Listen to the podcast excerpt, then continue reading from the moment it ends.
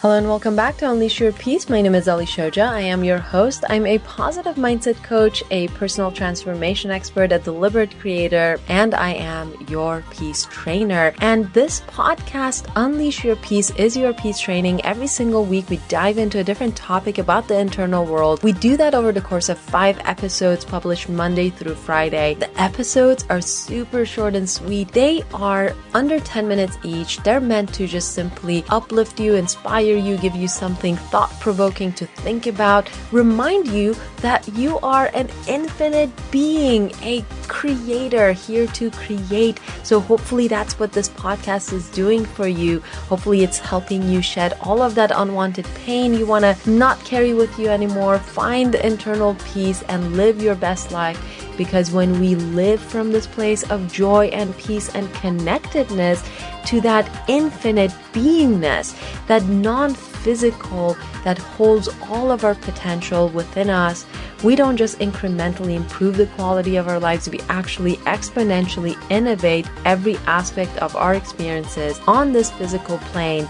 We become whole, we become powerful creators, we live deliberately and we live authentically. We live the lives of our dreams and we become uplifters in our families, in the society as a whole. And next thing you know, we are leveling up as a human race, which is my wish for all of us. This week we have a very, very important topic, and that is the topic of vulnerability. Now, a lot of people think that vulnerability, allowing yourself to be vulnerable, is a weakness. I can't go there. It's weak. And here's your homework. I'm going to share a story with you that makes me incredibly vulnerable. And at the time, I experienced extreme vulnerability. And I want you to send me a message and let me know if you thought it was courageous for me to share this story or if you think it just demonstrated what an idiot I am. And this story took place a few years ago. I was at a writers group. This is a group of a lot of very successful writers, screenwriters, script doctors, novelists, a lot of them published. And we would meet every single week and critique different people's work. Very structured, incredible good notes. And I brought in a script that was very new. It was in its first draft. I brought in 25 pages of it and we would read it like a table read. And I handed all of the scripts out and I sat down to listen to it along with the rest of the 30 or so writers who were in the audience. And to my chagrin and complete horror, my narrator started by saying, Untitled Femme Fatal Script by Ellie Shoja.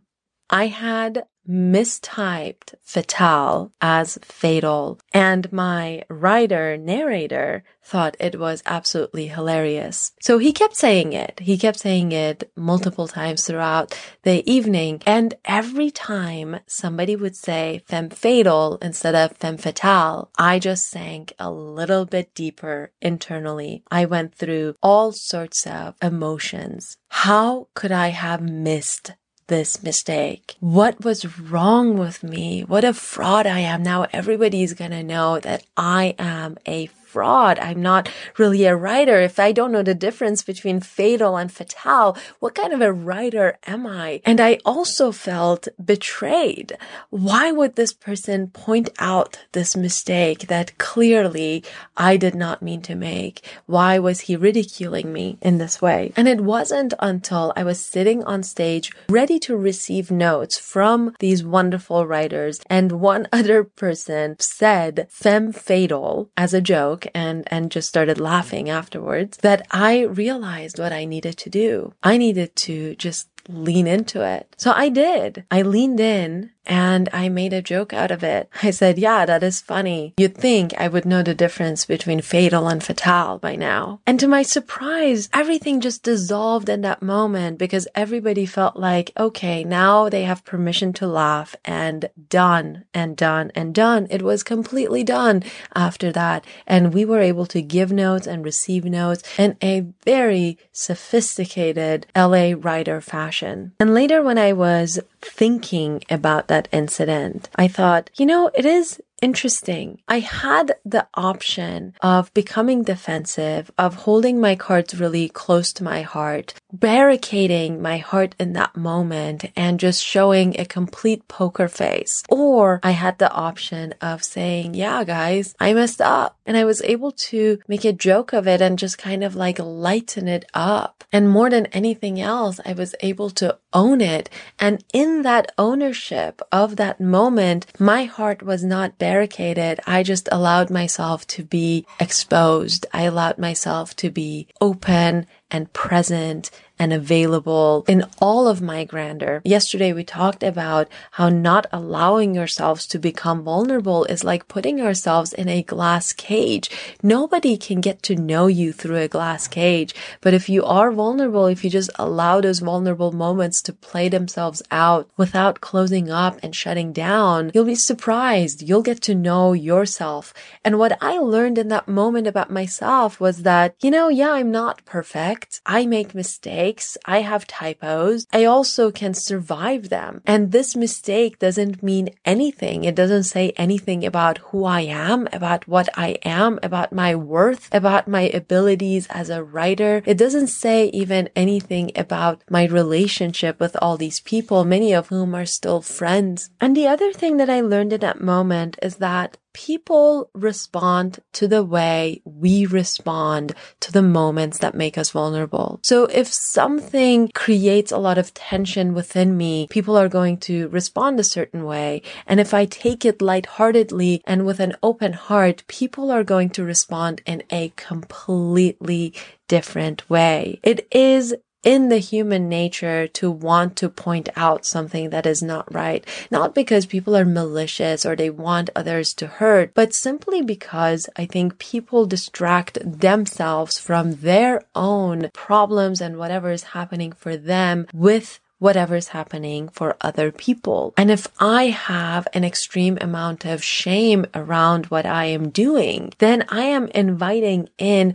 those types of people who do have nothing better to do than really poke fun of or be critical of others into my life. And I'm giving them something to focus on that takes the attention away from themselves. Now, by being wholehearted in that moment, so by being exposed in that moment, I actually did something very powerful, which is I took my power away and I turned myself into a mirror and I could feel in that moment that the persons who were making fun of me for making this mistake instantly felt a bit of shame because they had the lens turned on themselves rather than having the lens be turned on me. And that was also part of the reason why this moment that was let's have fun at Ellie's expense suddenly, you know, dissolved into lightheartedness. They felt bad about what they had been doing, making fun of me, and I owned what was happening. Yeah, guys, I made a mistake and the entire situation was deflated. When we hide from vulnerability, we create a lot of tension around us. And it's tension that we don't really know how to kind of address because we don't know what it even is. It's a general sense of unease and density that builds up. We do various things with this unease. We take it to mean a lot of different things about ourselves.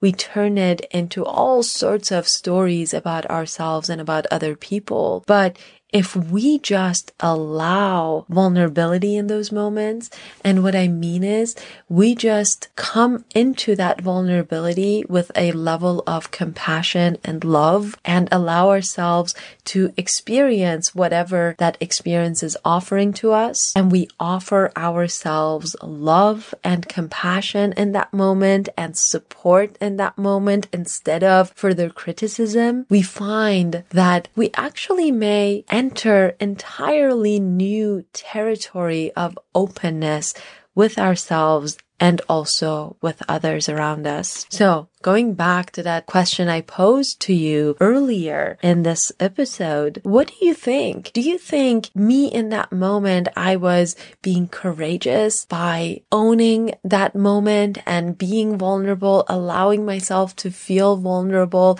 and owning that mistake? Yeah, I made it. Or do you think I was being weak? I was being stupid and unworthy of being there. So I will leave you with that today. Until tomorrow, do check out Instagram.com and find Peace Unleashed on there. Peace Unleashed is where I share a love note with you every single day. And those notes come directly from my heart. They're meant to uplift and inspire you. They are there for you to just receive and feel loved. And if you want to work with me at any capacity, you can reach out to me through my website. It's peaceunleashed.com. And if you haven't done so already, do leave a review on this podcast. I would really appreciate it. Now that it's on Spotify, I would love more people to be able to find this resource. I love doing this, and a lot of you have been sending me really wonderful messages to keep going.